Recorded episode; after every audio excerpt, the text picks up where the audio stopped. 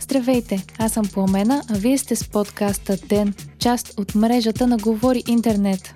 В днешният епизод ще чуете за дубайска принцеса, държана години в плен от семейството си. Сряда, февруари, 17 ден.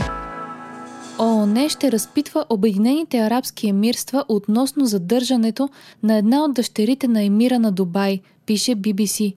Става въпрос за принцеса Латифа, която обвинява баща си шейх Мохамед бин Рашид Ал Мактум, че я държи в плен против волята й от 2018 насам. Съдбата на дубайската принцеса не веднъж е привличала вниманието на организации, защитаващи човешките права, но Обединените арабски емирства винаги са отклонявали притесненията им. Днес обаче тя стана световна новина номер едно във водещите международни медии и събуди много дискусии, особено за правата на жените в арабските страни. Всичко започва през 2018 година, когато Латифа прави неуспешен опит да напусне Дубай и да започне нов живот като политически бежанец в САЩ.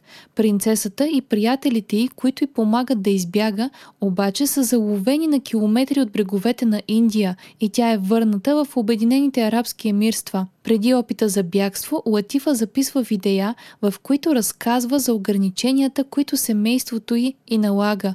Не й е позволено да кара кола, да пътува, да учи и по нейни думи не й е разрешено да напуска Дубай от 2000-та година насам, като няма достъп до паспорта си. След залавянето й и връщането й в Дубай, баща й е заявил, че е действал в нейните най-добри интереси, както и че принцесата е в безопасност и под грижите на семейството си. Девет месеца след залавянето й, липсата на каквато и да е информация за Латифа повдига съмнения. Тогава Обединените арабски емирства разпространяват снимки на Латифа и бившия комисар по човешките права Мери Робинсън, като доказателство, че принцесата е добре.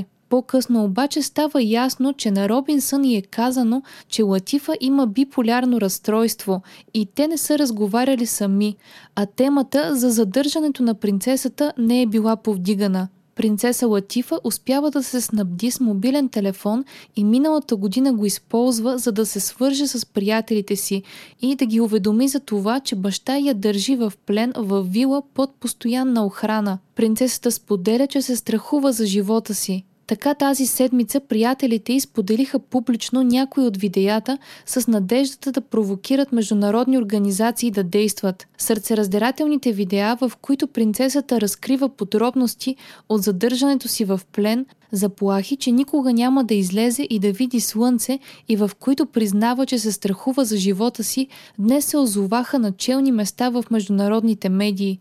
Сестрата на Латифа, Шамза, също споделя подобна съдба. През 2000-та година 18-годишната тогава Шамза успява да избяга от Дубай в Великобритания. Тя обаче е отвлечена само два месеца по-късно, докато се разхожда в Лондон и върната в Дубай. По думите на Латифа, сестра и до днес е държана в плен в една от къщите на баща си, поддържана с опияти и е забранено да се вижда с семейството си. През март месец 2020 година британският съд обяви, че емирът на Дубай е поръчал отвличането на Латифа и Шамза. През 2019 пък от Дубай избяга и шестата съпруга на емира, принцеса Хая, която се укрива в Лондон заедно с двете си деца. Международната общност определи видеята като силно тревожни и като вид изтезание, а комисарят по човешките права на ООН е заявил, че скоро ще разпита Обединените арабски емирства за принцесата. Бащата на Латифа е 71 годишният шейх Мохамед. Той е министър-председател и вице-президент на Обединените арабски емирства и шейх на Дубай. Шейх Мохамед има 30 деца от различни жени. Той е един от най-влиятелните хора в региона. 16% по-малко са новите случаи на COVID-19 за миналата седмица по света. Данни на Световната здравна организация сочат и за 10% спад в броя на починалите през миналата седмица. За Европа регистрираните нови случаи са с 18% по-малко за същия период. Според генералния директор на СЗО, този спад говори, че предприятите здравни мерки действат, въпреки че в момента върлуват няколко варианта на вируса. И докато ситуацията по света изглежда да се подобрява, то у нас данните говорят за обратната тенденция. През последните 24 часа са регистрирани 1349 нови случая, като това е най-високият брой отчетен от началото на тази година. Увеличава се и делът на положителните проби. Той е 11,6% при направени 11 500 теста. Вакцинираните у нас са малко над 81 000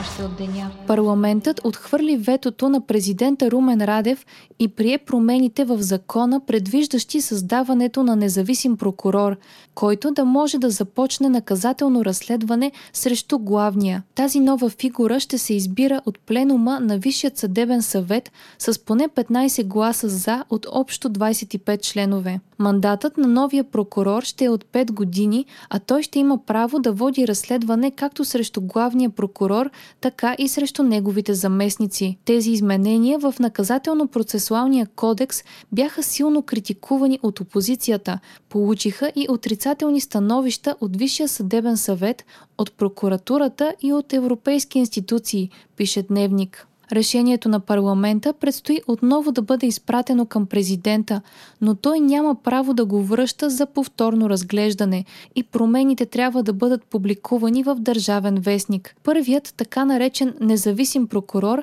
би трябвало да бъде избран тази пролет. Кметът на София Йорданка Фандъкова даде извънредна пресконференция по повод смъртта на 16-годишното момче, убито от токов удар в София. Според Фандъкова, вина за трагичния инцидент имат ръководството на район Триадица и електроразпределителното дружество ЧЕС. Според кмета на София и главният архитект на града и петте търговски павилиона са били незаконни и нямат заповеди за въвеждане в експлоатация. Тоест, чест са сключили договори за подаване на електрозахранване с обектите, без да имат необходимите документи. Главният архитект и кмета на София заявиха, че ЧЕС са подали ток на павилионите на база документ, определен от тях като хвърчаща бележка. Става въпрос за служебна бележка от 2011 година, която е подписана с запетая пред името на главният архитект на Триадица. Именно с тази бележка собственика на павилиона, който е бил захранван с оголения кабел, довел до смъртта на момчето, е поискал електрозахранване от ЧЕС. Главният архитект също така призна, че е одобрил схемата на павилионите на булевард Иван Гешов, но в последствие те са били поставени на други места. Сегашният кмет на Триадица, Димитър Божилов от Демократична България е заявил, че павилионът, който е бил захранван с оголения кабел, е на територията на болница Иван Рилски. Тази информация е потвърдена и от столична община. Вие слушахте подкаста Ден, част от мрежата на Говори Интернет. Епизода водих аз, Пламена Крумова. Редактор на Ден е Димитър Панайотов, а аудиомонтажа направи Антон Велев. Ден е независима медия, която разчита на вас, слушателите си. Ако искате да ни подкрепите, можете да го направите, ставайки наш патрон в patreon.com Говори Интернет, избирайки опцията Денник. Срещу 5 долара на месец ни помагате да станем по-добри и получавате достъп до нас и до цялата общност на Говори Интернет в Дискорд. Не изпускайте епизод на ден, абонирайте се в Spotify, Apple, iTunes или някое от другите подкаст приложения, които използвате.